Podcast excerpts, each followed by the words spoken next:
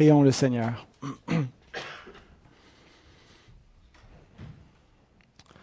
Seigneur, nous avons entendu ta parole en commençant euh, ce culte.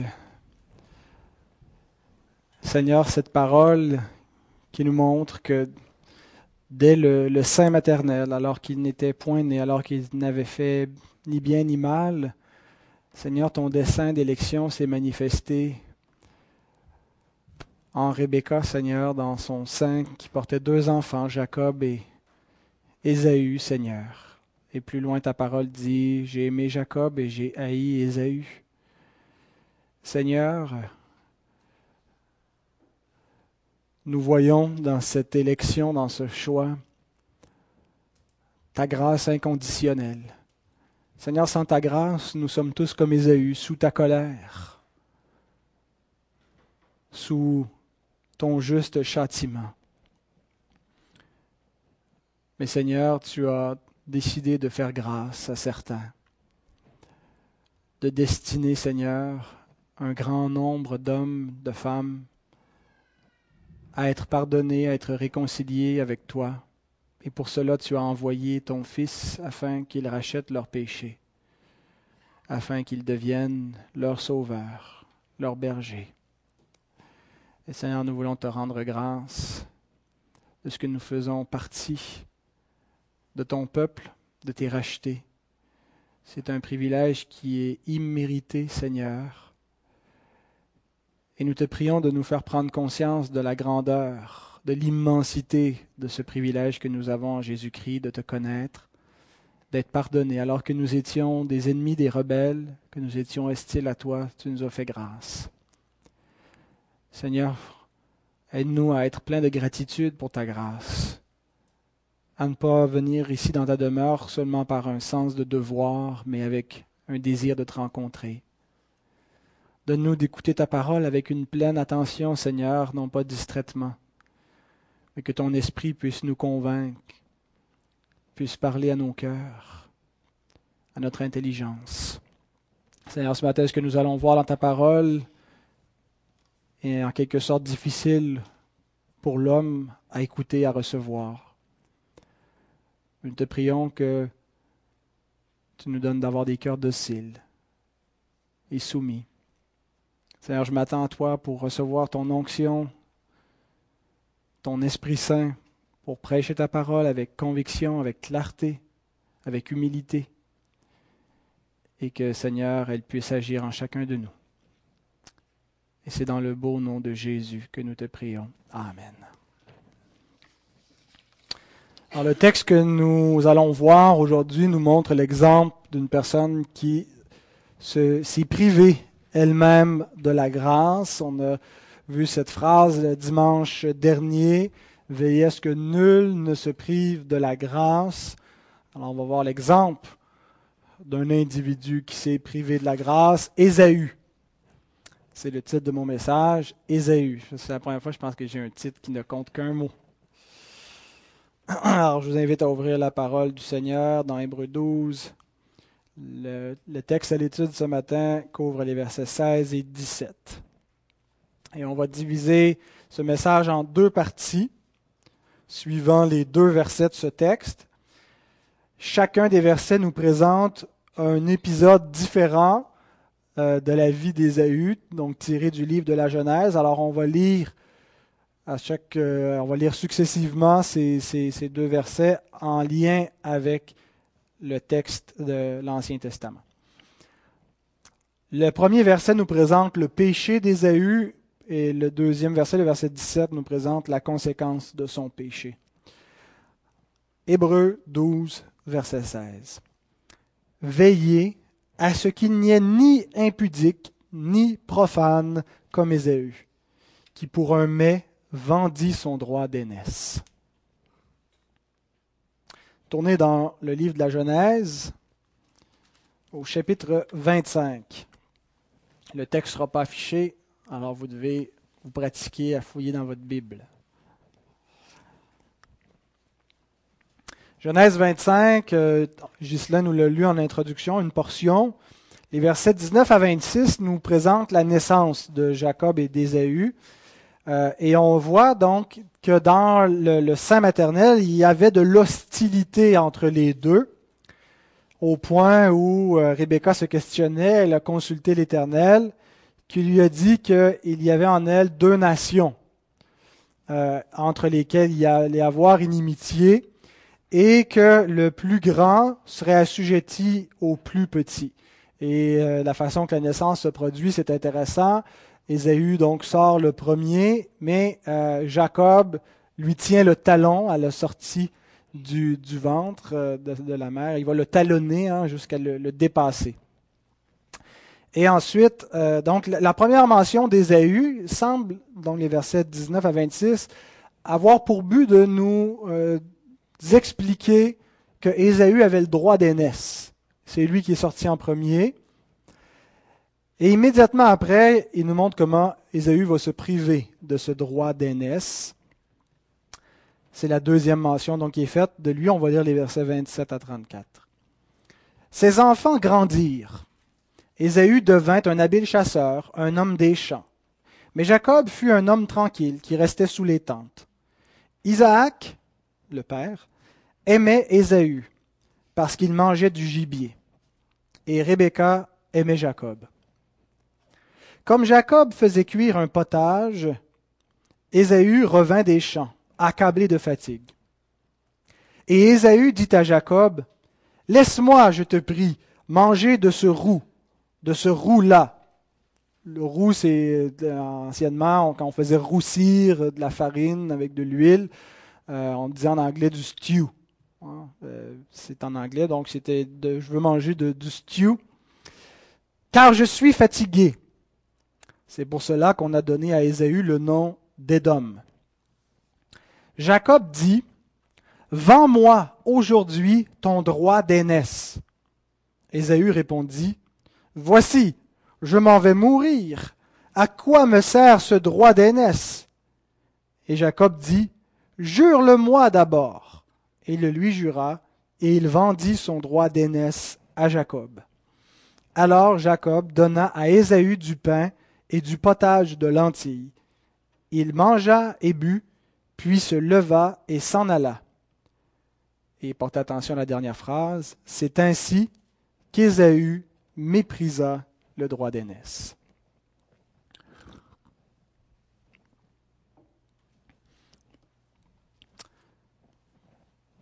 C'est pas si grave. Un droit d'aînesse. Ésaü il avait faim, il avait très, très, très, très, très faim. Et il lui a paru plus important de manger que d'avoir la priorité testamentaire. Somme toute, ça paraît pas une faute vraiment grave. Un droit d'aînesse, qu'est-ce que c'est? À quoi ça sert? Et j'ai l'impression que c'est à peu près la question que se posait. Esaü, c'est un pragmatique. À quoi ça me sert, ce droit-là? Je vais en faire quelque chose d'utile. Tiens, je vais le vendre pour un bon bol de stew. Alors, c'est un pragmatique. Il considère qu'une chose est bonne si elle est utile à toute fin pratique. C'est quoi un droit d'aînesse? C'est sûr que dans notre contexte moderne, c'est une distinction qu'on ne fait plus vraiment entre nos enfants. Euh, le droit d'aînesse, c'était pas le premier enfant qui naissait qui l'avait, c'était le premier fils, le premier enfant mâle qui euh, possédait un droit d'aînesse. Et c'était une caractéristique assez fondamentale dans les sociétés de l'Antiquité. C'était pas exclusif à Israël d'avoir euh, cette notion d'un droit d'aînesse. Obtenir le droit d'aînesse, ça signifiait beaucoup de privilèges. Entre autres, d'être le premier héritier. Pas l'héritier exclusif, les autres frères et sœurs pouvaient obtenir une part de l'héritage, mais celui qui obtenait en premier, qui obtenait la plus grosse part, c'était celui qui avait le droit d'aînesse. Celui qui avait la première place, parmi ses frères. S'il y avait un événement qui euh, occupait toute la famille eh bien, euh, généralement, le frère ayant le droit d'aînesse était au premier rang, avait des accès d'honneur, avait un accès privilégié auprès du père de famille que ne possédaient pas les autres fils. Et la raison pourquoi il y avait tous ces privilèges, c'était parce qu'il y avait aussi des responsabilités qui venaient avec le droit d'aînesse, entre autres le devoir de perpétuer le nom de la famille, d'être l'exemple pour ceux qui, suivent. Hein. On dit ça même à nos enfants. Tu le plus vieux, donne l'exemple. Alors, ça fait partie de la notion du droit d'aînesse, d'être celui qui va perpétuer le nom, qui va aussi conserver l'héritage familial. Euh, dans une économie euh, plutôt agricole, une économie euh, où il n'y avait pas de bureaucratie, où c'est pas l'État qui entreprenait de faire le développement, mais c'était des individus, c'était des familles. Le droit d'aînesse était une, disposition fondamentale de l'économie pour assurer euh, l'héritage familial, pour le perpétuer. Et, donc, l'héritier obtenait souvent la terre, obtenait le, le bétail, et avait donc le devoir de, continuer aussi à entretenir la maisonnée. Et dans le cas de la famille d'Abraham, c'est un cas un peu unique, hein, parce que Abraham, c'est la famille de l'alliance. Et l'héritage d'Abraham est différent de celui des autres familles, parce que c'est l'héritage de la promesse. Il a reçu en héritage une terre qui lui était promise, qu'il n'a pas obtenue de son vivant, mais qui était pour ses descendants. Et Dieu a promis à Abraham aussi un roi, un Messie, mis à part, qui allait être une bénédiction pour toutes les familles de la terre. L'histoire de la Genèse aurait dû aller dans le sens suivant. Abraham, Isaac, Ésaü. Mais on voit avec les fils d'Isaac une bifurcation. L'histoire change de trajectoire. Ce n'est pas l'aîné qui devient l'héritier des promesses, qui devient associé aux bénédictions que Dieu annonce à Abraham, à la terre promise et au Messie, c'est le plus jeune, le Dieu d'Abraham, d'Isaac et de Jacob. Ce qui surprend, ce qui est totalement inusité. En méprisant le droit d'aînesse, Ésaü a méprisé tout ce qui venait avec. A méprisé les promesses de Dieu. A méprisé l'Évangile. A méprisé le Messie a méprisé l'héritage céleste que Abraham a vu, a vu d'avance. Il a vu Christ d'avance, il l'a salué, il s'est réjoui. Ésaü ne l'a pas vu. Ésaü n'a pas cru bon d'être l'héritier immédiat de cet héritage. Il l'a méprisé pour, au profit de quoi? Le texte de, l'Épître aux Hébreux nous dit pour un seul mais. Il y a eu vraiment une emphase dans le texte. Un seul mais. Mia. Le mot mia veut dire un seul, une fois. Lorsque Satan nous tente, il fait croire qu'il va nous donner beaucoup et qu'il va nous enlever seulement un petit peu. Mais lorsqu'il parvient à nous faire désobéir, il nous donne vraiment très peu et il nous enlève beaucoup. On le voit avec la première tentation dans le Jardin d'Éden. Pour un seul fruit, il lui a enlevé le paradis. Et on le voit avec Ésaü. Pour un seul mets. Je ne sais pas à quel point on peut avoir faim ou à quel point le stew que Jacob préparait devait être bon. Mais pour un seul mets, il a méprisé le droit d'aînesse et tout ce qui venait avec. Réfléchissons à ça lorsque la tentation vient. Rappelons-nous que Satan est un menteur et que même s'il promet beaucoup, il donne toujours peu et il enlève toujours beaucoup. Réfléchissons pas non, seulement à ce que nous allons gagner en péchant, mais surtout à ce que nous allons perdre. En revenons à Ésaü et relisons le verset 16 dans Hébreu 12. Veillez à ce qu'il n'y ait ni impudique ni profane comme Ésaü, qui pour un seul mai vendit son droit d'aînesse. Alors l'auteur nous, nous demande de veiller et de surveiller deux choses. Est-ce qu'il n'y ait ni impudique ni profane? Est-ce que ces deux qualificatifs se rapportent à Ésaü? C'est bien évident que le mot profane se rapporte à Ésaü, c'est-à-dire qu'il a méprisé quelque chose qui était sacré, qui était précieux, qui avait de la valeur, et il a considéré ça comme peu de choses, comme quelque chose de commun, de banal, de véniel, et il l'a laissé de côté. Alors il est un profane, mais est-il un impudique?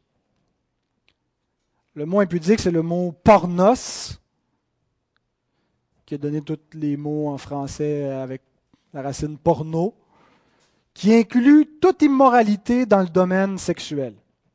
Alors c'est très général comme terme, c'est pas spécifiquement un type d'immoralité, et en français, donc, c'est traduit par impudique. Donc, quelqu'un qui a une conduite dans le domaine sexuel qui est fautive. Et les commentateurs bibliques sont partagés à savoir si euh, le mot pornos donc, se rapporte aussi à Ésaü. Il y a deux sens dans lesquels on pourrait lire la phrase. Veillez à ce qu'il n'y ait d'une part ni impudique, et ou non plus de profane comme Ésaü. Ou veillez à ce qu'il n'y ait pas d'impudique et de profane comme Ésaü en était un.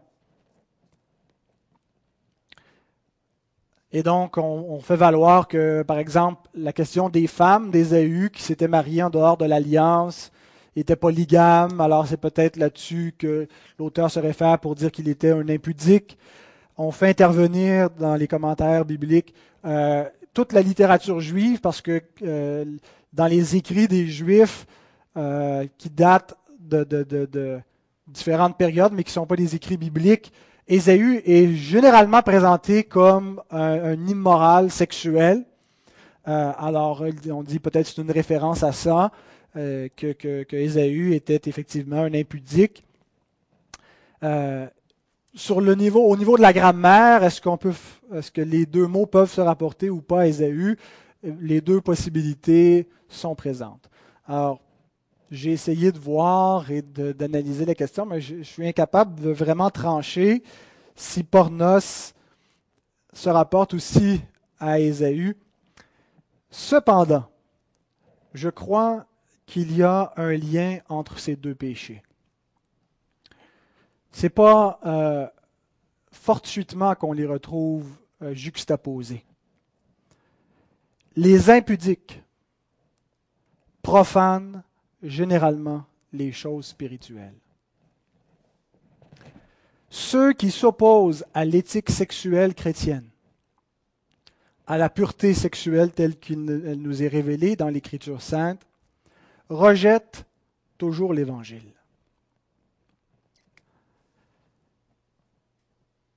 L'Écriture nous met en garde de manière particulière contre les péchés sexuels. Paul en fait une catégorie à part en disant que c'est un péché particulier qui, celui qui pêche de cette façon-là, pêche contre sa, sa propre chair. C'est un péché qui s'attache à notre chair, à notre corps. Et je veux me faire une parenthèse d'affirmer les valeurs chrétiennes de chasteté, de pureté, ne fait pas de nous un chrétien nécessairement. On peut prôner la chasteté sans être un chrétien, mais ceux qui rejettent délibérément, ouvertement ces valeurs, en parole et en pratique, ne sont manifestement pas des chrétiens. Et il y a le lien entre l'impudicité et être profane se manifeste chez ceux qui le sont dans, ce qui les intéresse et ce qu'ils méprisent. Les impudiques sont intéressés par les choses de la terre. Je le répète parce que vous avez toussé pendant que j'ai dit. Deux en même temps. Les impudiques sont intéressés par les choses de la terre, par leur plaisir, en particulier par le plaisir de leur sens. On dit qu'ils sont sensuels. Souvent, on associe le mot sensuel à, quelque chose, le plaisir des sens dans le domaine de la sexualité, mais on pourrait dire sensoriel, le plaisir de nos sens. Ils accordent beaucoup d'importance à stimuler les sens.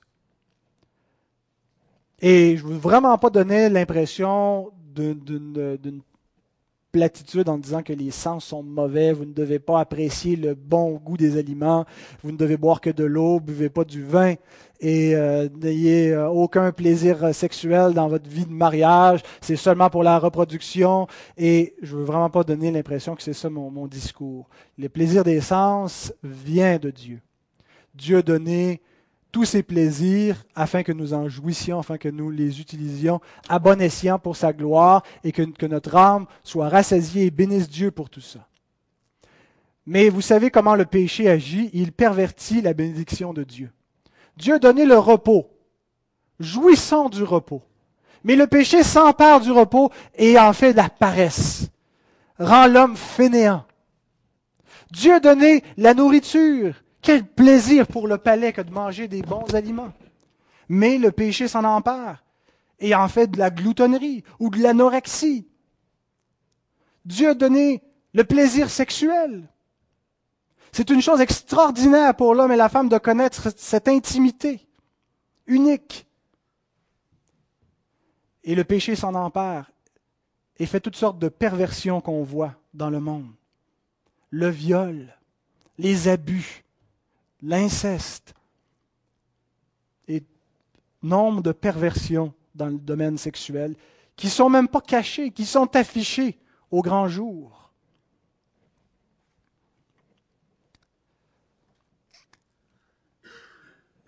les impudiques sont intéressés par les choses de la terre, par le plaisir des sens, par leur plaisir, leur stimulation, leur bonheur immédiat. Comme les profanes, comme Ésaü. Leur intérêt est commun. Également, leur désintérêt est commun ils ont en commun qu'ils méprisent les choses célestes, les choses d'en haut, qui leur paraissent comme peu de choses, comme Ésaü. À quoi me sert ce droit d'aînesse? À quoi me sert toutes ces, ces, ces traditions et ces promesses qui veulent rien dire vraiment? Il n'y a rien de concret là-dedans. elles sont inutiles. Et pour beaucoup de gens, la seule utilité qu'ils voient à la religion, si on peut dire ça comme ça en guillemets, ben c'est bon quand on se marie, c'est bon euh, pour faire des réunions de famille, pour baptiser les enfants à la naissance quand on est dans un arrière-plan catholique. Mais à part ça, ça ne sert pas à grand-chose. Et c'est même nuisible. C'est un obstacle pour notre plaisir. Ça va venir mettre notre conscience dans une gaine et nous empêcher de jouir de la vie. Les gens croyants, là, sont étroits, ils sont plates, ils sont ennuyeux.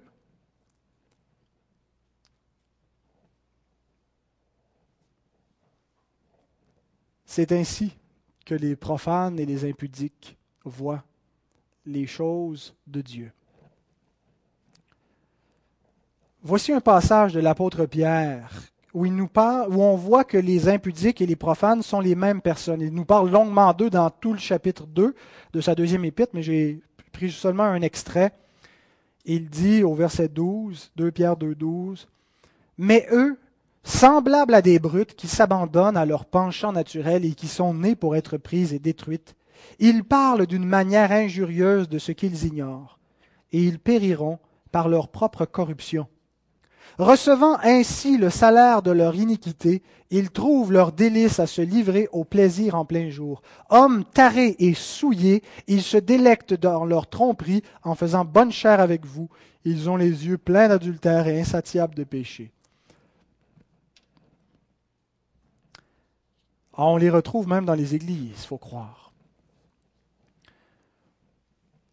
Ils font bonne chair avec vous, ils sont parmi vos agapes, mais on voit que les, impudiques donc et les profanes sont les mêmes personnes. Et Pierre décrit en une phrase qui, qui, est frappante leur caractère insatiable de péché. Un appétit pour le péché qui ne peut pas être satisfait. C'est quoi le titre de la chanson populaire des Rolling Stones? I can't get no satisfaction. Hein? Je poursuis ma gratification, la recherche de mon plaisir et je ne trouve point de satisfaction. Insatiable de péché. Un appétit qui n'arrive pas à être satisfait. Et c'est intéressant que Pierre décrit leur corruption en termes d'appétit. Ésaü, il avait faim. L'appétit, c'est un besoin qu'on ressent au-dedans de nous. La faim. Il faut que je mange. Et c'est fort. Hein? C'est probablement l'appétit qui nous fait lever chaque matin pour aller travailler. Parce qu'on sait que si on ne fait pas ça, on ne pourra pas manger ce qu'on veut. On a besoin d'argent pour se nourrir. Alors il faut travailler. L'appétit. Oui, c'est une bonne chose, l'appétit. Hein. Mais ici, il est appliqué dans le domaine spirituel l'appétit pour le péché. L'appétit pour les choses de la terre. Et l'appétit pour les choses de la terre n'est pas nécessairement en soi le péché. Apprécier les choses de la terre, aimer les choses de la terre, avoir envie des choses de la terre, n'est pas mauvais en soi. Mais ce qui caractérise les hommes dont il est question, ce qui caractérise Ésaü, c'est qu'il ne pense qu'aux choses de la terre. C'est comme ça que Paul décrit les ennemis de la croix dans Philippiens 3, 18 et 19. Il dit, il en est plusieurs qui marchent en ennemis de la croix de Christ. Je vous en ai souvent parlé, j'en parle maintenant encore en pleurant. C'est triste. C'est une triste réalité. C'est tragique. Leur fin sera la perdition. Ils ont pour Dieu leur ventre. Ils mettent leur gloire dans ce qui fait leur honte et ils ne pensent qu'aux choses de la terre. À quoi ressemblent les ennemis de la croix de Christ? Ils ressemblent à Ésaü, somme toute. Leur Dieu, c'est leur vente. Ce n'est pas le Dieu d'Abraham, mon Dieu. Ce n'est pas le Dieu qui m'a donné ses promesses. Je suis prêt à échanger ses promesses contre un seul mais. Ils mettent leur gloire dans ce qui fait leur honte, une conduite honteuse, l'impudicité encore une fois qui est là, la conduite sexuelle impudique et il ne pense qu'aux choses de la terre. Vous savez, l'homme cherche désespérément une satisfaction. C'est Blaise Pascal qui disait qu'il y a dans le cœur de l'homme un trou à la forme de Dieu, que l'homme ne peut pas être comblé par autre chose que par Dieu, mais pourtant il essaie sans arrêt de se combler. Augustin disait quelque chose de similaire, que nos cœurs sont agités jusqu'à ce qu'ils se reposent en toi. Le cœur de l'homme est agité, il court à toutes sortes de choses, il est frénétique, se dépense dans l'argent, dans le plaisir, dans les activités sociales, dans le travail, jusqu'à ce qu'il se repose en Dieu. Mais lorsque l'homme méprise ouvertement Dieu. Lorsqu'il entend, écoute, tu as faim, tu cours, tu te lasses et tu n'es jamais satisfait, viens à Dieu. Dieu dit, j'ai ce qu'il te faut. Arrête de chercher ton plaisir dans toutes sortes de, choses vaines qui mènent à ta destruction. Va vers Dieu. Et que l'homme comme Ésaü le méprise ouvertement. Dit, c'est bon à rien. Il n'y a rien de pratique dans tout ça. Il n'y a rien de concret. C'est peut-être bon pour toi, mais il n'y a rien pour moi là-dedans. L'Écriture nous montre que lorsque l'homme agit ainsi, il est livré à son sens réprouvé. C'est un petit peu comme si on a un petit chien en laisse. Vous savez, un petit chien, des fois, il y a des chiens qui ont plus de caractère que le physique, leur physique leur permet d'en avoir. Hein. Des, les, tout petits chiens là, qui sont très, très agressifs, qui veulent nous mordre quand on veut les flatter. Et, ces chiens-là, tu les promènes en laisse, et là, ils voient un gros chien, et là, ils, ils, grognent, ils jappent comme s'ils veulent partir après le gros chien, n'en faire qu'une bouchée. Ils ne semblent pas voir la réalité, ils ne semblent pas voir qu'ils sont pas de taille. Et là, c'est comme si le maître disait, ouais, ben, vas-y, on coupe la laisse, et le chien se jette sur le, sur le, le gros Saint-Bernard ou le Doberman qui va n'en faire qu'une bouchée. C'est ce que Dieu fait lorsqu'il livre l'homme à son sens réprouvé. Dieu a donné une conscience à l'homme qu'il retient, qui lui met un frein, et l'homme conteste sans cesse avec Dieu, il lutte, il rejette Dieu, et puis un bon moment donné, Dieu dit, ben vas-y. Ils commettent toutes sortes d'actes qui mènent à leur perdition. L'autodestruction de l'homme, c'est manifeste dans notre société une société qui s'autodétruit. Nous sommes dans une société de junkies. C'est pitoyable. Avez-vous déjà vu le film Ferrovipat? Ce pas nécessairement un film recommandable, mais ça, ça, présente Transpotting en anglais. C'est l'histoire de, de junkies, des gens qui tombent dans l'héroïne. Et ça devient leur Dieu. Ils ne peuvent plus vivre. Ils ne vivent que pour l'héroïne, que pour la prochaine dose. Et ils sont dans une misère totale tous les dieux, tous les idoles de ce monde sont des bourreaux, sont des tyrans. Notre société ressemble à ça. Notre société qui sert des idoles. Les gens sont des junkies à toutes sortes d'idoles. Il n'y a qu'un seul Dieu qui libère l'homme et qui lui fait du bien, c'est l'Éternel, qui se donne dans l'Évangile en Christ. Alors voilà ce que représente Ésaü. Voilà le péché d'Ésaü. Mais il représente quelque chose d'encore plus spécifique que ça. Il ne représente pas simplement les inconvertis de ce monde, les impudiques et profanes de ce monde qui ne savent pas grand-chose sur Dieu. Il représente ceux qui méprisent l'héritage de la foi au profit de leur plaisir alors qu'ils sont au sein du peuple de Dieu et d'une famille de l'Alliance. Ésaü, ce n'est pas un vulgaire païen qui n'a jamais entendu parler de Dieu, qui n'a absolument aucune idée de qui est Abraham, c'est son grand-père. Ce n'est pas quelqu'un qui n'a pas entendu les promesses de Dieu. Il les a méprisées.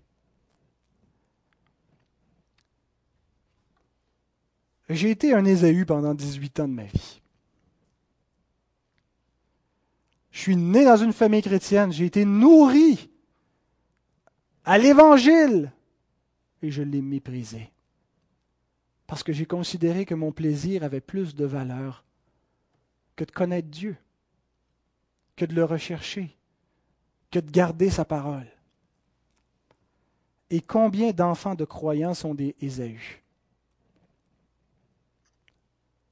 Ils ne deviennent pas des athées nécessairement. Ils ne deviennent pas les Richard Dawkins de ce monde, les nouveaux athées qui ne vivent que pour attaquer la foi chrétienne, ne sont pas aussi rebelles que ça. En fait, ils se disent même croyants. Si vous leur demandez s'ils croient, ils vont vous dire que oui, puis ils vont vous dire qu'ils sont sauvés. Ils sont simplement plus intéressés par les choses de ce monde que par les choses du royaume. Ça me fait penser Euh, une, fois, euh, quand j'étais plus nouveau croyant, j'avais un enthousiasme pour partager cette foi et on allait faire de l'évangélisation en plein air. Ce que je devrais refaire encore occasionnellement, c'était des bons temps. Et je me souviens une fois, il y avait l'orage, il n'y avait presque personne dehors, mais l'orage terminait, le soleil apparaît, il y a un bel arc-en-ciel et je me suis servi de ça pour approcher euh, deux jeunes filles et pour leur demander si elles savaient d'où ça venait l'arc-en-ciel et pourquoi est-ce qu'on voit les arcs-en-ciel. Et donc, je ne me suis pas intéressé à l'aspect physique de, l'eau, de la lumière, mais euh, l'aspect théologique et spirituel avec Abraham, et puis avec Abraham, avec Noé, et à partir de Noé, j'en suis arrivé à leur présenter l'évangile de Jésus-Christ, à leur annoncer la bonne nouvelle. Et j'en disais, et j'étais dans l'enthousiasme, je vais être vraiment sous l'onction pour leur annoncer cet évangile. Et elles m'écoutaient avec un certain intérêt, je ne savais pas trop. Et là, à un moment donné, je vais arrêter de parler, je vais leur demander qu'est-ce qu'ils en pensent. Alors, je lui dis, est-ce que, est que vous croyez que, c'est vrai ce que je vous dis? Et à mon grand étonnement, la réponse est, ouais. Ah ouais, ouais, je pense ça. La Bible, tout, tout vrai. Ça, c'est, c'est, c'est la vérité, là. Et j'ai dit non. Je pense pas que vous me croyez vraiment si j'étais arrivé devant vous avec une valise remplie d'argent, un million de dollars cash, versus la vie éternelle, qu'est-ce, que, qu'est-ce qui est plus important entre les deux? Choisir l'argent ou la vie éternelle? Ben, la vie éternelle, c'est plus important. Dieu, c'est plus important. Mais j'ai dit pourtant, si j'étais arrivé avec une valise pleine d'argent, et que je vous l'avais donné, votre réaction aurait été avec un enthousiasme beaucoup plus grand. Vous auriez capoté. Tu viens de gagner le million. La vie est belle. J'ai un million à dépenser. T'appelles tout le monde, on fait la fête. Et là, je vous dis, crois-tu que ce que je te dis, c'est la parole de la? Et tu me dis, ouais, c'est ça, c'est la vie éternelle, c'est la vérité. Et ça ne soulève aucun enthousiasme, c'est parce que tu ne le crois pas vraiment. Parce que tu me dis toi-même que tu prendrais la vie éternelle plutôt que le million. La réaction des, des Ésaü de nos familles chrétiennes ressemble souvent à ça. Ouais, ça a bien du sens, c'est la vérité. Jésus est ressuscité. Je le crois, j'ai la vie éternelle. Bon, qu'est-ce qu'on fait maintenant? On se loue un film, euh, on fait un voyage, qu'est-ce qui est intéressant? Les choses de la terre les intéressent plus que les choses de Dieu.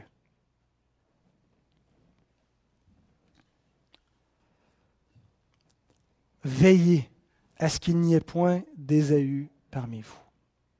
Frères et sœurs, il y aura toujours des Ésaü dans l'Église. Il y en a. Vous les connaissez peut-être. C'est à nous de veiller, de prier, de leur dire, de les avertir. Quand on est un Ésaü, on ne réalise pas au moment où on méprise le droit d'aînesse qu'est-ce qu'on rejette. On pense juste au bon plat qu'on va manger.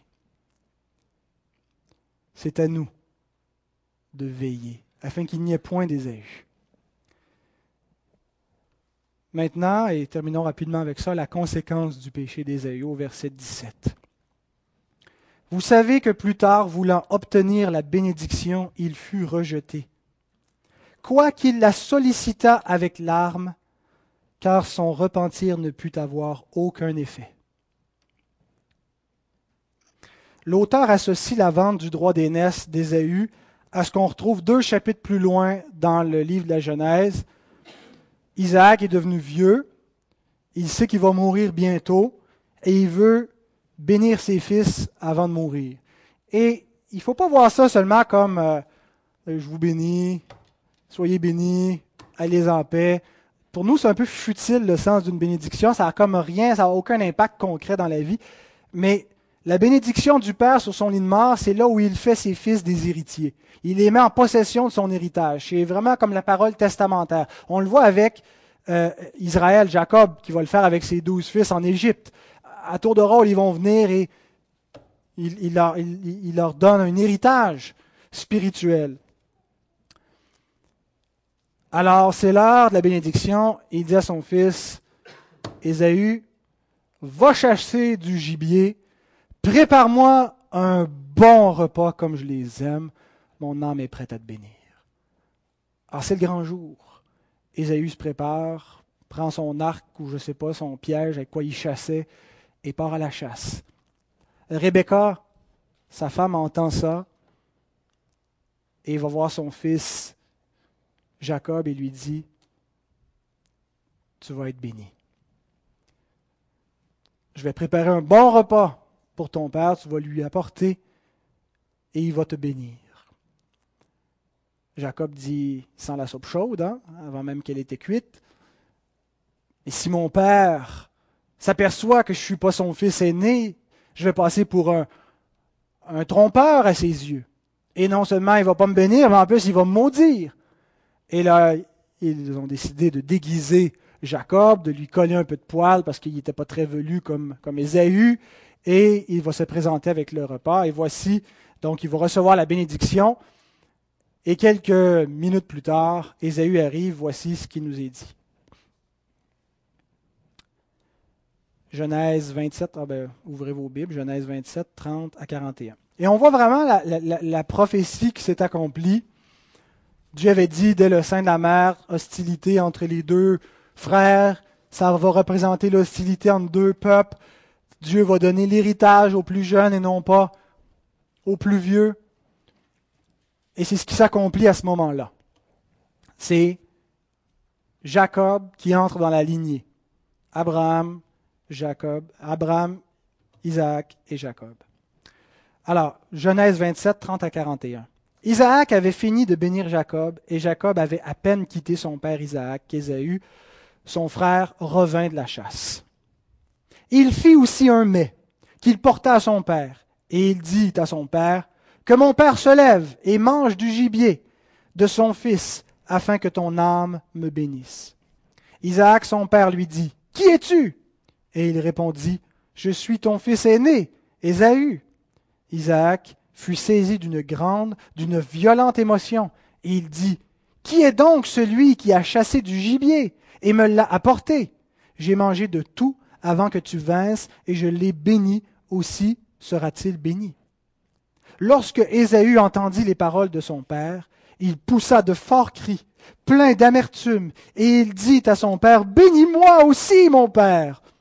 Isaac dit, Ton frère est venu avec ruse et il a enlevé ta bénédiction. Ésaü dit, Est-ce parce que l'on qu'on l'a appelé du nom de Jacob qu'il m'a supplanté deux fois? Il a enlevé mon droit d'aînesse, et voici maintenant qu'il vient d'enlever ma bénédiction. Et il dit, N'as-tu point réservé de bénédiction pour moi? Isaac répondit et dit à Ésaü, Voici, je l'ai établi ton maître et je lui ai donné tous ses frères pour serviteurs. Je l'ai pourvu de blé et de vin. Et puis-je, que puis-je donc faire pour toi, mon fils? Ésaü dit à son père, N'as-tu que cette seule bénédiction, mon père? Bénis-moi aussi, mon père.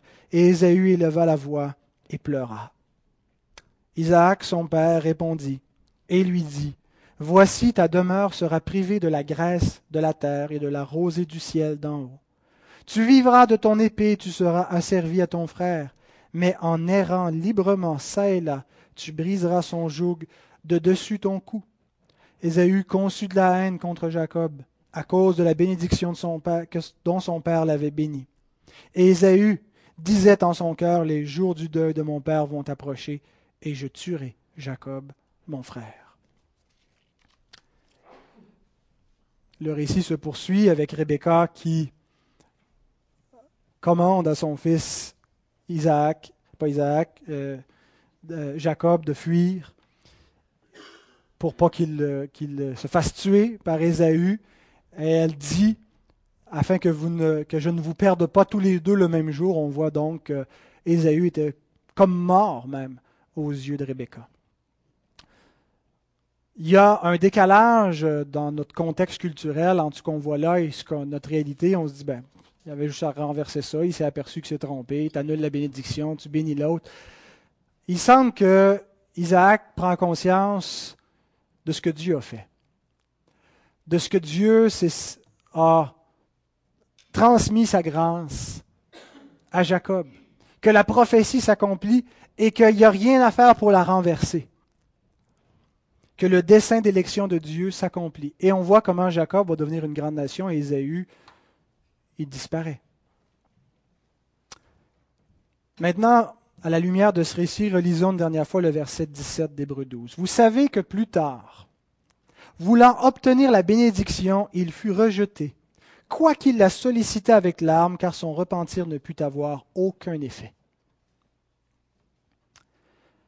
Ce qui est clair dans le texte d'Hébreu, c'est le lien direct entre le droit d'aînesse méprisé par Ésaü et la perte de la bénédiction c'est parce qu'il a méprisé le droit d'aînesse, avec tout ce que ça représentait, qu'il n'a pas obtenu la bénédiction. Et ce qui est clair, c'est que c'est une situation qui est irrémédiable, malgré ses larmes.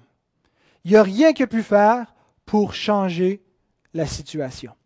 Ce qui est moins clair dans le texte, c'est qu'il y a deux façons de comprendre ce qui est dit au sujet de la repentance. Le texte dit littéralement il ne trouva pas d'occasion de repentance. voici la, traduction Darby qui est un petit peu plus littérale. Désirant hériter de la bénédiction, il fut rejeté car il ne trouva pas lieu à la repentance, quoiqu'il l'eût recherché avec larmes. Est-ce de la repentance d'Ésaü ou de la repentance d'Isaac dont il est question?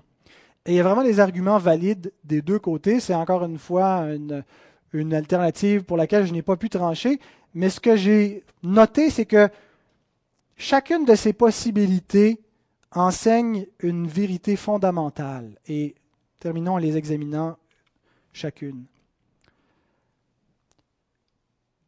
La première vérité, c'est que sans repentance, il n'y a pas de bénédiction.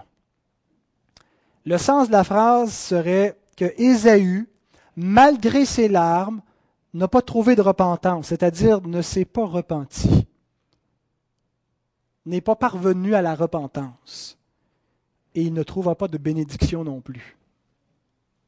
Autrement dit, Ésaü ne s'est jamais repenti. Et on voit clairement dans le texte de la Genèse qu'Ésaü n'était pas repentant. On le voit parce qu'il veut tuer son frère. Vous savez, lorsqu'on vient de prendre conscience de notre péché, de la gravité de nos fautes, la dernière chose qu'on veut faire, c'est continuer de pécher. Le fait qu'il veut tuer son frère nous révèle qu'il est du malin. Jean nous dit que Caïn a tué son frère parce qu'il était du malin. Mais que nous qui sommes de Dieu, nous aimons. Nous ne pouvons pas tuer, vouloir tuer il n'est pas repentant. Il est triste pour lui-même. Il n'est pas triste de ce qu'il a fait. Il ne reconnaît pas sa faute. Il accuse son frère. Il m'a volé ma bénédiction. Il m'a volé mon droit d'aînesse. Deux fois, il m'a supplanté. Ésaü, c'est toi qui lui as vendu ton droit d'aînesse. C'est toi qui as méprisé ton droit d'aînesse. Il n'est pas repentant, il accuse. La repentance, c'est de s'accuser soi-même. La vraie repentance, c'est lorsqu'on approuve la condamnation qui pèse contre nous. Lorsqu'on vient devant Dieu en justifiant notre péché, Seigneur, tu ne peux pas me condamner. Je ne mérite pas ça. Je ne pouvais pas savoir. Quand on vient avec des excuses, nous ne sommes pas repentants. Quand on vient en disant Seigneur, prends pitié, parce que je mérite vraiment d'être condamné. Je mérite vraiment parce que je suis fautif. J'ai délibérément vendu ce droit d'aînesse. J'ai délibérément méprisé tes bénédictions. Je n'en ai fait aucun cas. Je suis coupable sur toute la ligne. Je ne demande pas mon dû, je demande une faveur, je demande miséricorde, je demande ta grâce. Et ce qu'on voit avec Ésaü, c'est que des larmes ne sont pas une preuve de la vraie repentance. On peut pleurer pour toutes sortes de motifs sans être repentant. Ça explique pourquoi il y a plus de gens dans le monde qui se sont avancés aux campagnes de Billy Graham qu'il y a de chrétiens dans le monde. Hein. Parce que ce ne sont pas tous ceux qui répondent à l'appel, qui viennent avec larmes, qui ont vraiment une vraie repentance. Le cœur humain est tellement endurci qu'il est incapable de lui-même de produire une vraie repentance. Paul exhorte Timothée en disant de prier pour les adversaires de la foi afin que Dieu leur donne la repentance pour qu'ils puissent se dégager des pièges du diable. C'est un don de Dieu. Et jusqu'à ce que l'Esprit de Dieu nous convainc de péché, nous feignons d'être repentants. Nous confessons faussement nos péchés. Et nous devrions nous repentir de nos fausses repentances. Cependant, Ésaü est coupable de ne pas se repentir. Même si c'est une grâce que de pouvoir se repentir, l'homme est coupable de ne pas se repentir. Même si l'homme est incapable de se repentir véritablement, à moins que ça lui soit donné par Dieu, il est coupable de sa non-repentance. L'autre vérité qui est possiblement illustrée par ce texte, c'est qu'au jugement dernier, Dieu ne se repentira point. Et le sens de la phrase serait que Ésaü malgré ses larmes, ne trouva pas la repentance d'Isaac. Le mot repentance veut dire un changement de pensée, un changement de direction. Il n'y a pas eu de changement. Ce qui a été prononcé est prononcé et va arriver. Frères et sœurs, écoutez bien. Dieu use en ce moment de patience. Dieu use de patience envers ce monde. Mais il viendra un jour, il sera trop tard. L'appel à la grâce de Dieu est toujours en vigueur. Mais lorsque le jour viendra, les hommes vont pleurer beaucoup plus amèrement qu'Ésaü pour obtenir la bénédiction de Dieu et il sera trop tard. Comme chrétiens, nous devons savoir ceci, que le temps est compté, que le temps est précieux. Nous devons chercher en priorité le salut des hommes, le salut de ceux qui nous entourent, avant tout le reste. Parce que Dieu a fixé un double terme pendant lequel il est possible à l'homme d'obtenir sa grâce, avant leur propre mort nous paraîtrons tous devant le tribunal de Christ. Chacun sera jugé selon le bien ou le mal qu'il aura fait, étant dans son corps. Après la mort, il est trop tard. Ceux qui croient qu'ils vont s'arranger avec Dieu au jugement dernier, qui vont avoir une bonne plaidoirie pour le convaincre, se trompent. Ça se passe de ce côté-ci de l'éternité. Et ça se passe avant le jugement final. Acte 17.30 nous dit que Dieu a fixé un jour où il jugera le monde selon la justice par l'homme qu'il a établi pour ce jugement le Christ. Alors qu'est-ce que l'homme doit faire? Vous savez ce qu'il doit faire. Il doit se repentir et se tourner vers Christ. Souvenez-vous de ce, ce centenier qui aborde Jésus. Il dit, mon serviteur est malade. Tu dois le guérir. Et le Seigneur dit, je vais y aller. Et lui dit, non, je ne suis pas digne que tu entres chez moi. Dis seulement un mot et mon serviteur va être guéri. Et Jésus est étonné de sa foi. Et dans le même passage, parce que c'est un païen, il nous dit qu'au jour du jugement, les fils du royaume vont pleurer, vont être jetés dans les pleurs et les grincements de dents quand ils vont voir les païens s'attabler avec Abraham et qu'eux vont être exclus.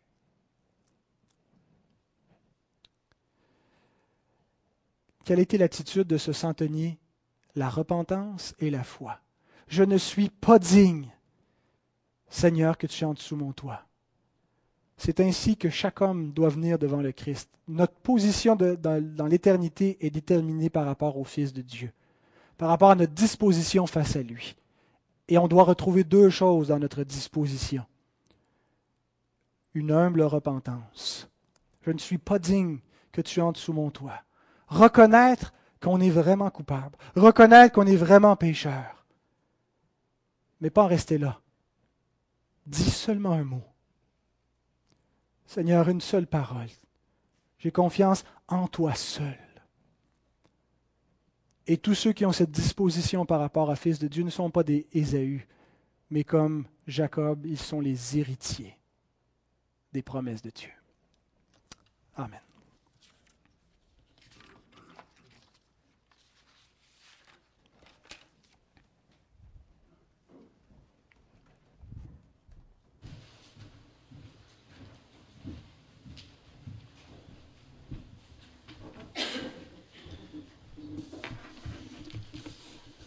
Merci Pascal pour ces bonnes paroles. J'inviterai euh, la chorale.